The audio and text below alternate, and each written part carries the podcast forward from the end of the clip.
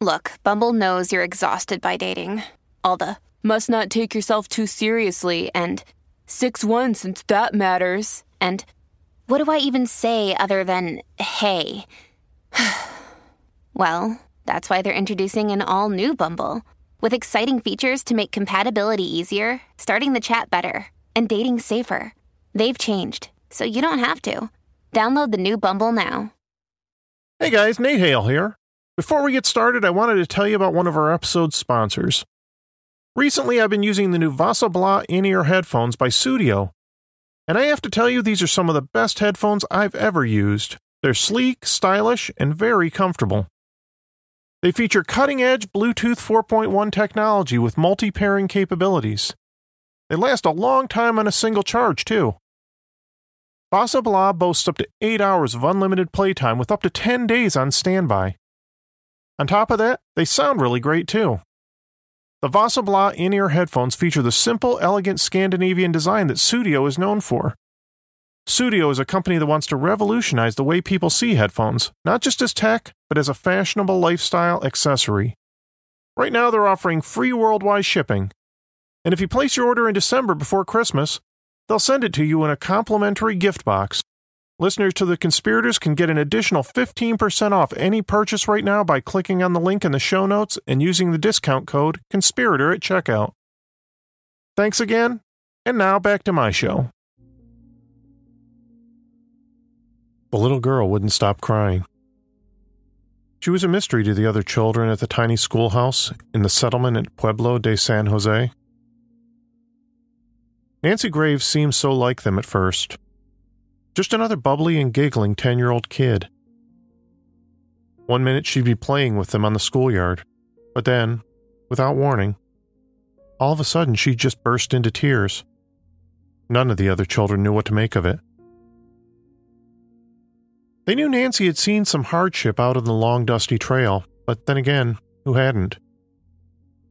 All the children in the American settlement had come from somewhere back east, California in 1847 was still far too new for any of them to have been born there. All the children had been uprooted with their parents and taken on the long journey from parts far and wide, looking for new opportunities in this vast land of plenty. So, what made this one little girl's journey so different that it caused her to burst into tears at the drop of a hat? And why is it that sometimes her eyes seem so old, so distant? What had Nancy seen to give her that vacant stare that always preceded the tears? It was a look that, quite frankly, frightened the other children and made them back silently away from her. There were rumors, of course. There were always rumors. But most of that was just schoolyard gossip. Something about a bunch of families stuck in the snow and about some bad things that happened to them out there. Then there were the other rumors, the darker ones, the unspeakable ones. Over time, friends would comfort young Nancy and try to get her to talk about what troubled her so. And eventually she would open up to them.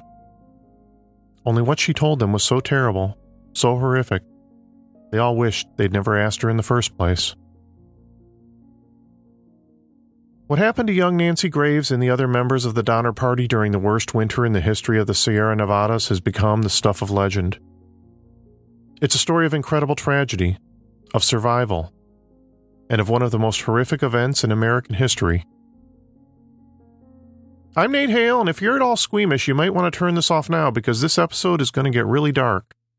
And this is The Conspirators.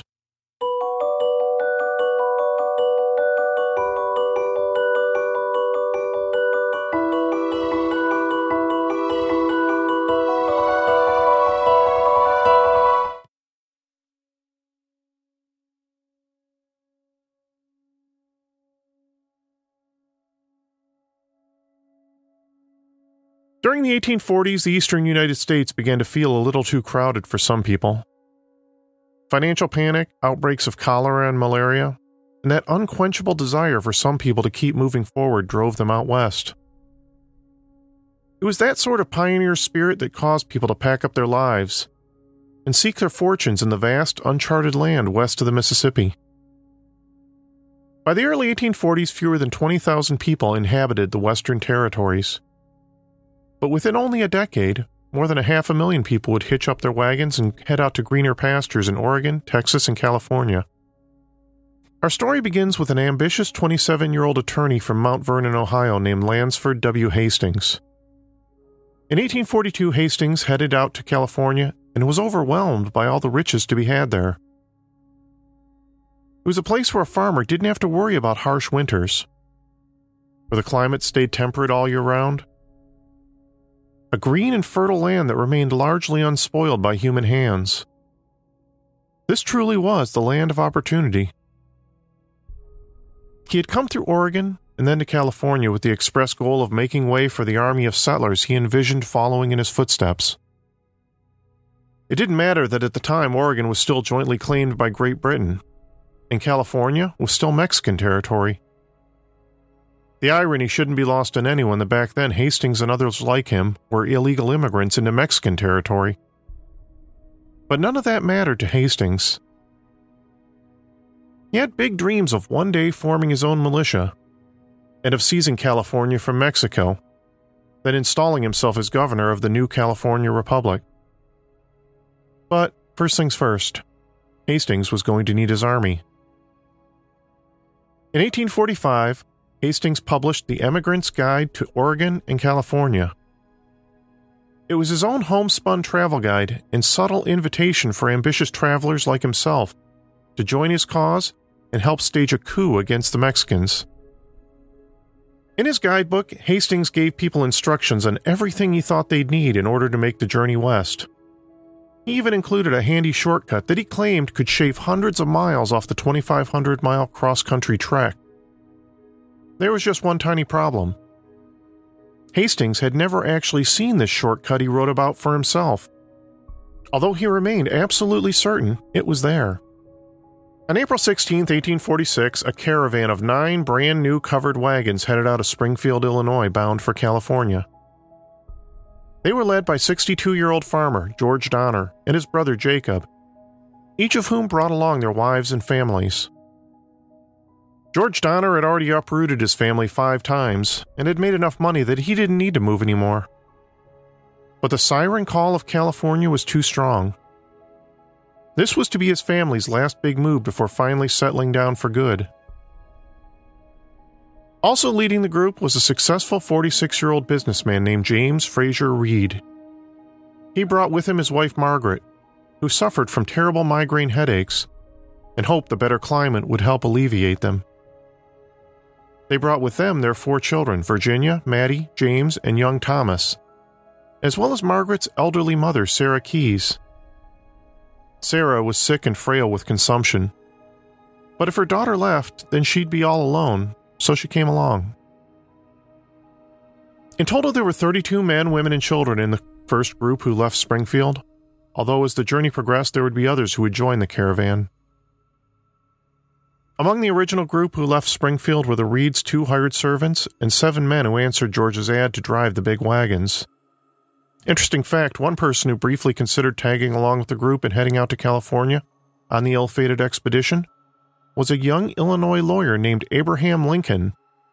He might have gone too when his wife Mary had a bad feeling about the trip and talked him out of it. James Reed outfitted his family with an oversized two story wagon that came complete with an iron stove, spring cushioned seats, and bunks for sleeping on the upper level. The thing was so heavy it took eight oxen to pull it. Twelve year old Virginia Reed dubbed it their palace car. The same day the caravan headed west out of Springfield, so did Lansford Hastings head east in the company of a seasoned mountain man named James Clyman, who himself had traveled extensively throughout the West from the 1820s to the 1850s.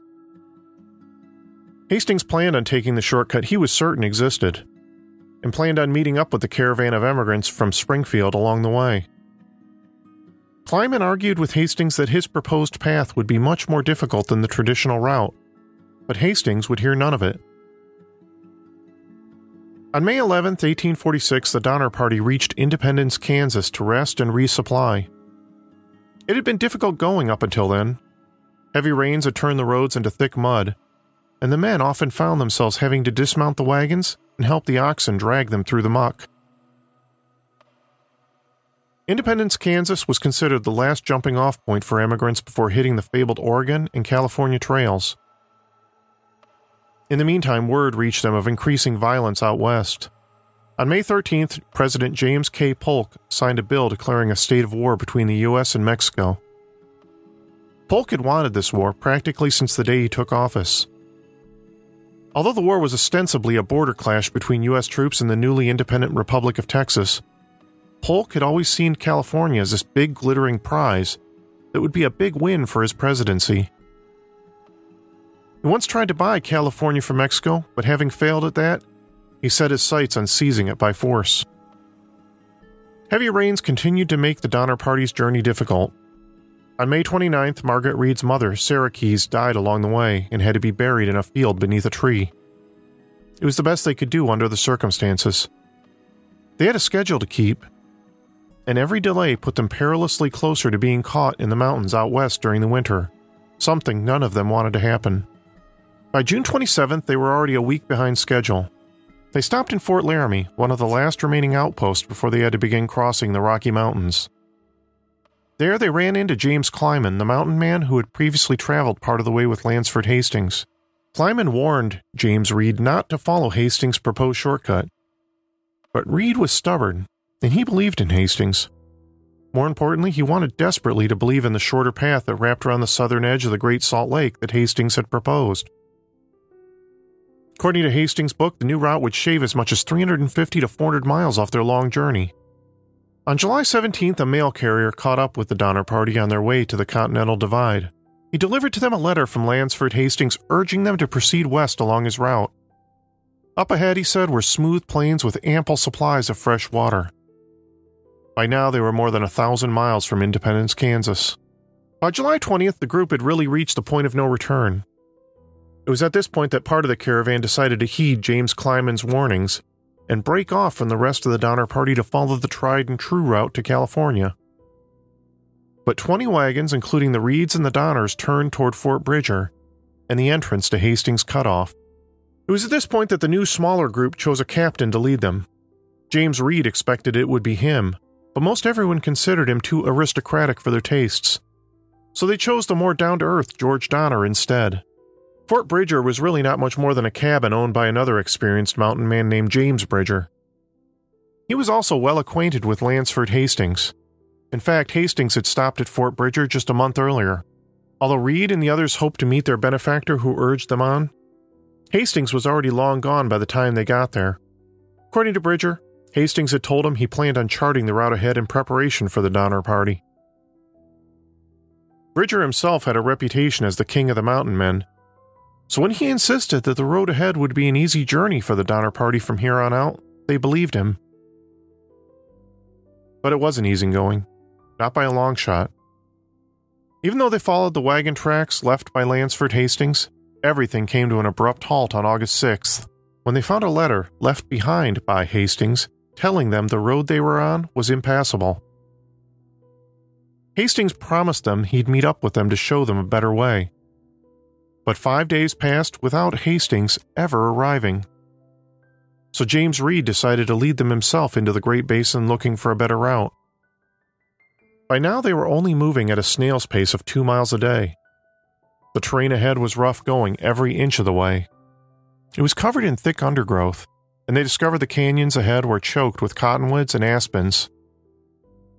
It took the men six days to chop their way out of the canyon, for a time, they even thought they might be forced to abandon their wagons rather than drag them up the mountain. But instead, they double teamed them and slowly got through. It took them an entire month to reach the Great Salt Lake, even though they'd expected it to only take them a week.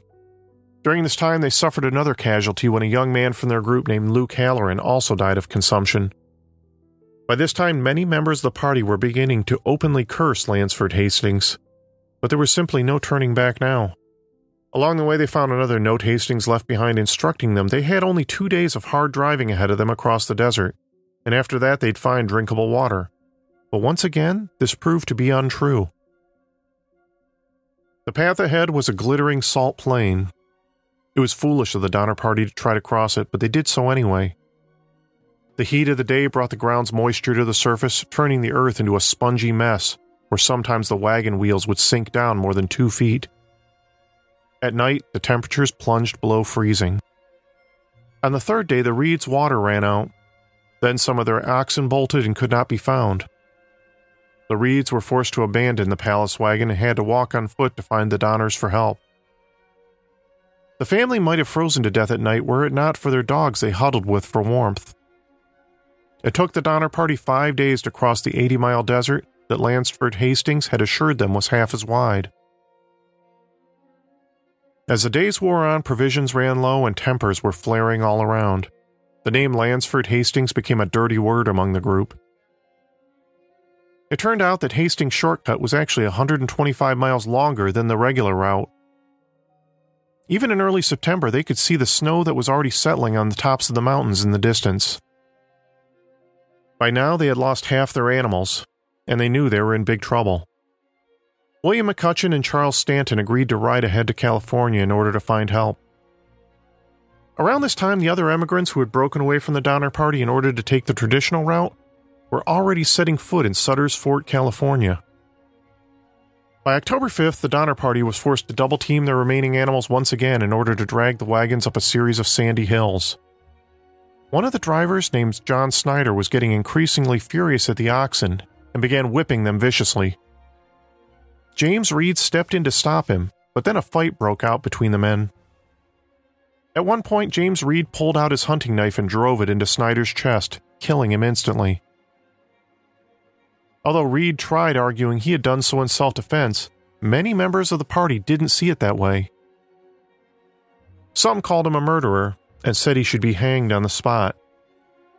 But Margaret Reed begged for her husband's life, and instead the group collectively decided to banish him instead.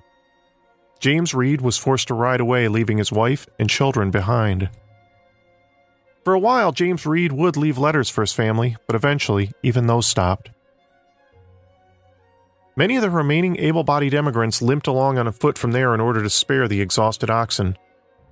At one point, one of the older members of their party broke down and claimed he couldn't walk anymore, so they left him behind, alone, in the wilderness. They never saw him again. They did occasionally find some rare help along the way.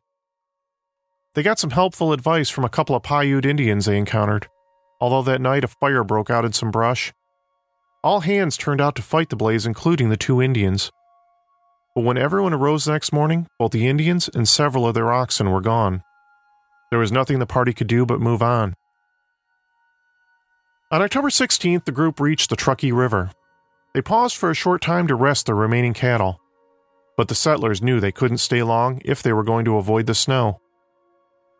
On October 19th, they finally had a stroke of good luck when Charles Stanton showed up with a team of mules, some food, and a pair of Miwok Indian guides named Luis and Salvador.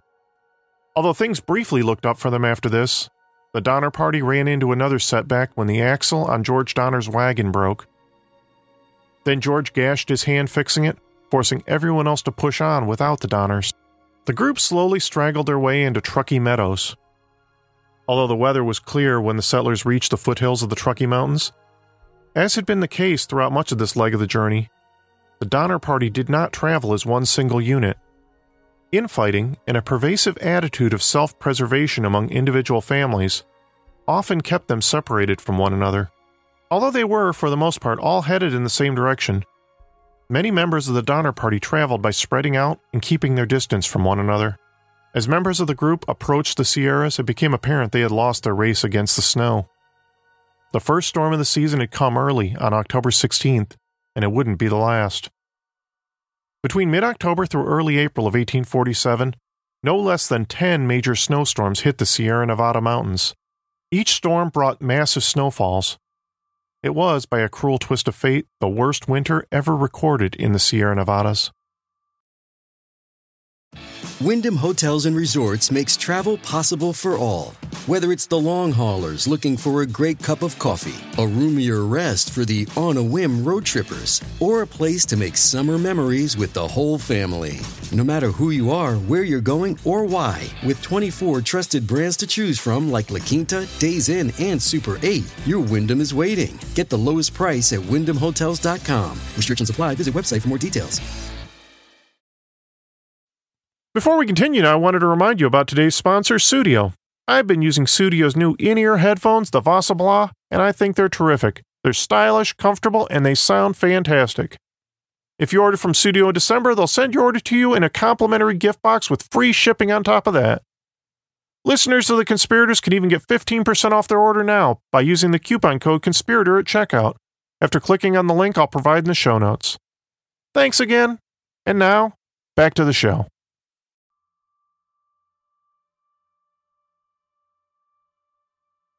There was already an inch of snow on the ground by the time the first members of the Donner Party reached Truckee Lake on October 30th. By the following morning, one inch of snow had turned into several feet of fresh powder. The higher the group climbed, the deeper the snow got. The mules kept tripping and falling. The two Indian guides could no longer find the trail ahead. Mothers were becoming too tired to carry their children. Stanton and one of the Indian guides reached the summit of the mountain, but were forced to turn back when the storm became too fierce. By the following morning, the mountain pass was completely blocked with snow. To add insult to injury, they were only 140 miles away from the safety of Sutter's Fort. But with the snow falling as heavy as it was, they might as well have been back in Springfield. At the start of the snow, there were 81 people trapped next to the frozen Truckee Lake, a body of water that years later would be rechristened Donner Lake. There were 25 men, 15 women, and 41 children, including six nursing infants. Now, let me be clear. Things went really badly for the group after that. They had faced a lot of hardship up until that point, but nothing compared to what was still to come throughout that long, terrible winter. The group broke up into six individual camps after that. Some of them built makeshift log cabins or lean tos for shelter. One family, known as the Breens, settled into a tiny shanty that some previous settlers had already built near the lake. George and Tamsen Donner and their four children were forced to hunker down in a couple of tents six miles away near Alder Lake. By just after Thanksgiving that year, there was at least five feet of snow on the ground, and it seemed like it was never going to let up. At that point, hunger wasn't yet a major issue for them. They still had some meat, and they were able to hunt as well. Basic sanitation would prove to be a problem. With heavy snow making it difficult to walk anywhere, it became difficult for people to empty their chamber pots, and their crude shelters all smelled like outhouses. Many of the children cried at night as lice burrowed beneath their skin. But as the days wore on, food began to run out. They hunted as much as they could, but game would eventually become scarce throughout the area. They would soon be forced to eat their remaining animals. First, they ate what few cattle and horses they had left, even though this would leave them unable to travel on except by foot. Then they were forced to kill and eat their dogs, and eventually were left with scavenging what nourishment they could get from the few field mice they were able to catch. They picked the marrow clean from the bones and learned that they could make an edible gelatinous paste by boiling the hides. They began mixing what little meat they had left with anything they could chew on, including leaves, twigs, and pine cones. Anything to stave off the maddening hunger that began to overwhelm them. Meanwhile, miles away, a skeletally thin James Fraser Reed stumbled into Sutter's Fort begging for someone to help save his wife and children. But at the time, most of the able bodied men were already down south fighting in the Mexican American War, and help was in short supply. Reed was actually forced to sign a paper agreeing to volunteer to go fight in the Mexican War before anyone would agree to help him. On December 6th, one of the hired hands died of malnutrition. Jacob Donner was another early casualty of the winter of 1846. He had never been a particularly hardy fellow, and now the elements and the lack of proper nutrition finally killed him. His brother George didn't seem like he had long for this world either. The cut in his hand had grown infected. They tried to treat it as best they could, but you could see the infection crawling up his arm with each passing day. By mid December, 15 of the strongest remaining members of the group made a last ditch effort to go find some help. Franklin Graves crafted crude snowshoes for them, and together they set off for the mountain summit. They took with them six days' worth of starvation rations. Sometime later, a historian would dub their little band the Forlorn Hope. It took them two grueling days to reach the summit. Within six days, their remaining rations ran out. After that, Charles Stanton told the others he was too blind and weak to go any further, and that they should go on without him.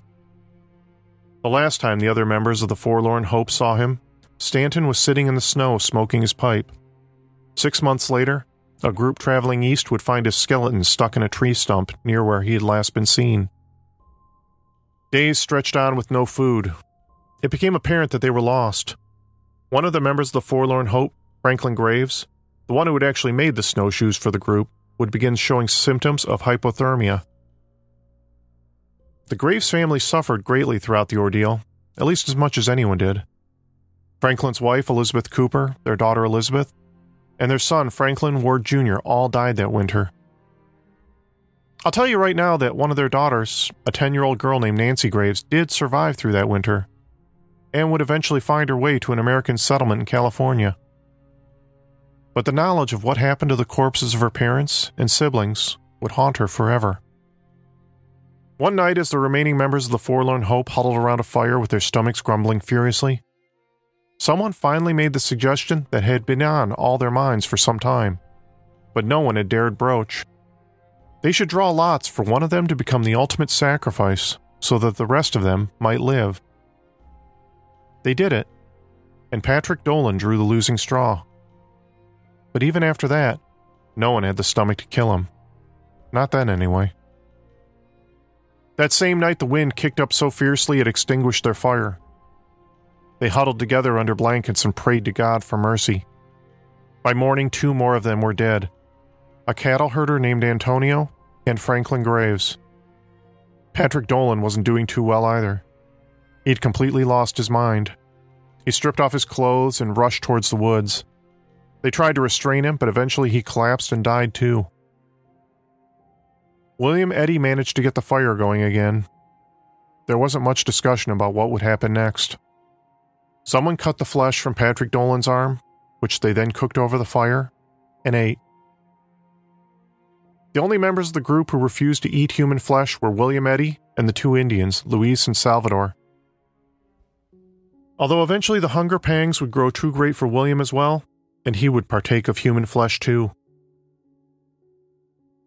The other ten members of the group carefully cut up the bodies of the dead. Then they wrapped up and labeled the meat so that no one would accidentally eat their own kin. There were still some lines they refused to cross. Keep in mind, the members of the Donner Party were not the first or the last groups of people who ever grew desperate enough to resort to starvation cannibalism. Archaeologists have found evidence of Neanderthals eating other Neanderthals when food was scarce. Evidence has also shown that during a particularly brutal winter of 1609, members of the Jamestown colony were also driven to consume their dead in order to survive. The members of the Donner Party rationalized that breaking this final taboo was their only choice. It was either eat the dead or die themselves. Many of them were already half as insane with hunger as Patrick Dolan had been. Two sisters, Sarah Foster and Harriet Pike, tried to coax their 13 year old brother, Lemuel Murphy, into eating some of Patrick Dolan's flesh. The boy's condition had been rapidly declining over the past few days, and everyone could see he was headed in the same direction as Patrick Dolan. At one point, Lemuel spotted a mouse scurrying from its winter hole, and he snatched it up and stuffed it into his mouth while it was still wriggling and alive. As delirium set in, he began thrashing about and crying that someone was trying to steal his bone. Then he attempted to bite anyone who came near him. He would eventually die out there in that place they all called the Camp of Death. They butchered Lemuel's body for food the following day. After the meat from Lemuel, Patrick, Dolan, and the other dead party members began to run out, it was William Foster who proposed murdering Luis and Salvador for food. After all, he said, they were just Indians. William Eddy strongly objected. Luis and Salvador had come to the group's aid when no one else would. He ended up warning the Indians who bolted the first chance they got, but they didn't get far. Foster found them days later, collapsed and exhausted in the snow. He shot both of them in the head. Then their bodies were cut up and divided among the group. Officially, Luis and Salvador were the only two members of the group who were actually murdered during the Donner Party's ordeal that winter. Although, as you'll hear, that may not have been entirely true. Back by the lake, a growing number of people had died, but at least up until now, cannibalism had not yet been considered among that portion of the Donner Party. After two weeks went by with no word from the forlorn hope, they'd all pretty much given up on ever seeing them again. On January 10, 1847, the United States Marines took Los Angeles from Mexico. With the fighting mostly over, James Reed rushed back north in order to gather money and a group of men willing to go looking for his family. He'd already made two desperate attempts to reach them before then.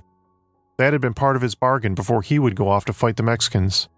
But both search parties had failed to get close, and he'd been forced to turn back each time. After the remaining seven members of the Forlorn Hope butchered and ate their two Miwok guides, Luis and Salvador, they would eventually make their way through the wilderness to a Miwok village. The Miwoks they encountered ran away from them at first, thinking these haggard creatures stumbling out of the snow were spirits. They would eventually feed them a meager ration of acorn bread and a thin soup made from nuts. Over the next several days, the Indians guided them from village to village where they cared for and fed them at each stop. Eventually, William Eddy felt strong enough to hobble his way in the direction of Johnson's ranch, 15 miles away, looking for more help. William Eddy and the Indians he was traveling with would find help at the cabin of a recent immigrant named Matthew Ritchie. Word spread among the locals about the group of survivors. The Forlorn Hope had been hiking through the wilderness for 33 days. Of the 15 original members, only two men and five women survived. Help wouldn't arrive for the remaining survivors by the lake until February 19th, and even then, it wasn't nearly enough. On that day, the first relief party crossed the summit and headed for the area where they believed the settlers were living. But when they got there, they were dumbfounded when they couldn't find anyone at first. They called out to them, and that's when they were startled by the sight of a woman standing straight up out of the snow, followed by a few others. Everyone was skeletally thin and looked like the risen dead. The first woman who spoke to them asked if they were from California, or had they come from heaven. The members of the first relief party were horrified to discover the bodies of 12 immigrants laid out across the camp, covered with quilts. At that time, there were 48 survivors, although many of them were overcome with the same hungry delirium that preceded the death of Patrick Dolan. By that point, Margaret Reed had managed to keep all her children alive, as had Peggy Breen. But the rescuers were only able to take 24 of them out of there. They would have to leave the rest behind and send back more help for the others. Eight year old Patty Reed volunteered to stay by the lake to care for her three year old brother Thomas, who was too young and weak to travel. Before Margaret Reed left with her other two children, Virginia and James, Patty told her, Well, Ma, if you never see me again, do the best that you can. As the first relief party led their group of survivors up the mountain, they would eventually run into the second relief party on their way back down it. Among the members of that party was James Fraser Reed. When Margaret heard her husband's voice calling out to her, she nearly fainted right there on the spot. They embraced, and she told him that Patty and Thomas were still alive back in the camp. He said he would find them, no matter what. Although the group down at the lake had managed to avoid resorting to cannibalism for a long time, they couldn't hold out forever. When James Reed reached the lake, he saw things that would haunt him forever. Fleshless bones and half eaten bodies were scattered throughout the camp. Reed would later write that the survivors he encountered looked more like demons than humans. At one point, he stumbled across the body of a woman with the flesh stripped from both her arms. Her breasts had been cut off, and her stomach cavity was open where her heart and other soft organs had been removed. There was a sobbing child of around 18 months still clinging to the corpse, crying, Mama, Mama. Like the first relief party, Reed's group could only take a handful of the survivors with them. This included his two remaining children. It would take months for two more rescue expeditions to make it all the way to the campsite because of the continuing harsh weather. A final rescue party arrived on April 17, 1847. The camp was completely silent. Everywhere they looked, they found butchered human remains. At George Donner's tent, they found George's split open skull, empty of its brain. He had died of the infection to his injured hand over the course of the winter. His wife Tamsen had been given the chance to leave with one of the earlier rescue parties, only she chose to stay and care for her husband. Tamsen never made it out of there either. The searchers followed a set of footprints from the Donner's tent to the last remaining survivor, a 32 year old German immigrant named Louis Keseberg. They found him in a rather compromising position as well. He was now living in the shanty once occupied by the Breens, and he was currently engaged in the act of cooking and eating Tamsen Donner's lungs and liver in a pot. There was some question as to just how Tamsen had died. Keseberg claimed she died of natural causes, although many people believe he might have strangled her to death, partially because the last time anyone saw Tamsen, she had still been in relatively good health. The other problem with Keseberg's story was that even though he was currently cooking Tamsen's flesh, there were pieces of venison in one corner of the shack he had ignored in favor of eating the woman.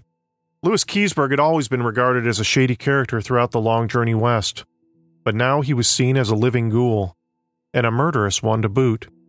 It didn't help that he was found carrying $225 worth of gold stolen from the Donners, which he claimed Tamsen had given him before her death with instructions to pass it on to her surviving children. For the remainder of his life, Keseberg would be dogged by vicious rumors that he was a monster. One story written about him claimed that when the members of the last relief party found him in that tiny shanty, he had hung a dead child on a peg on the wall with plans to devour him later. Keseberg would eventually sue the members of the relief party that found him for slandering his good name. The jury sided in his favor, although he was only awarded $1. Of the 87 people in the Donner Party, 41 of them died that winter. Two thirds of the women and children managed to survive, although two thirds of the men died. Miraculously, all the members of the Reed and Breen families survived. Newspapers printed many stories that embellished the tales of cannibalism in the mountains. This is part of the reason why we should take at least some of the stories about Louis Keseberg and others like him with a grain of salt. Keseberg had suffered as much as anyone. He too lost a daughter, Ada, and another child born out on the trail to starvation. In fact, one story goes that as the relief party led Louis away from the charnel house that he'd been living in, he spotted something yellow sticking up out of the snow. He brushed away the snow only to discover the blue face of his daughter Ada staring back at him. Rumors forever dogged Keseberg that he sometimes bragged that he liked the taste of human meat better than anything, and that the taste of Tamsen Donner's liver was the sweetest bite he'd ever eaten. He died in a hospital for the poor and destitute in 1895. In 1849, gold was discovered in Sutter's Creek, and the area became flush with new settlers looking to make their fortune. The area surrounding Truckee Lake, now called Donner Lake, and Donner Pass, became major tourist destinations. Ghoulish souvenir hunters would often trek to the location looking for scraps of the camp, and even the occasional human bone that were still lying around. Lansford Hastings, whose guidebook had set the Donner Party on their perilous journey, tried making it as a lawyer in California although he never met with much success. After failing at becoming governor of California, he once proposed a similar plan to seize Arizona that never went anywhere. He later published another guidebook titled The Emigrant's Guide to Brazil. James Fraser Reed settled in San Jose, where he made his own fortune in real estate and gold. His wife Margaret continued to suffer from migraine headaches despite the warmer climate. Neither one of them liked to speak much about the terrible events of that winter. Their daughter, Virginia Reed, was a little more forthright. When she was 14, she wrote a letter to one of her cousins in which she described the horrors they all witnessed. Her family was one of the few who never resorted to cannibalism. In her letter, she wrote, Thank the good God, we have all got through the only family that did not eat human flesh. She added, Don't let this letter dishearten anybody, and never take no cut offs and hurry along as fast as you can. The Conspirators is written and produced by me, Nate Hale, an entirely fictional identity. Thanks so much for listening. The story of the Donner Party is one of the most engrossing tales I've ever read.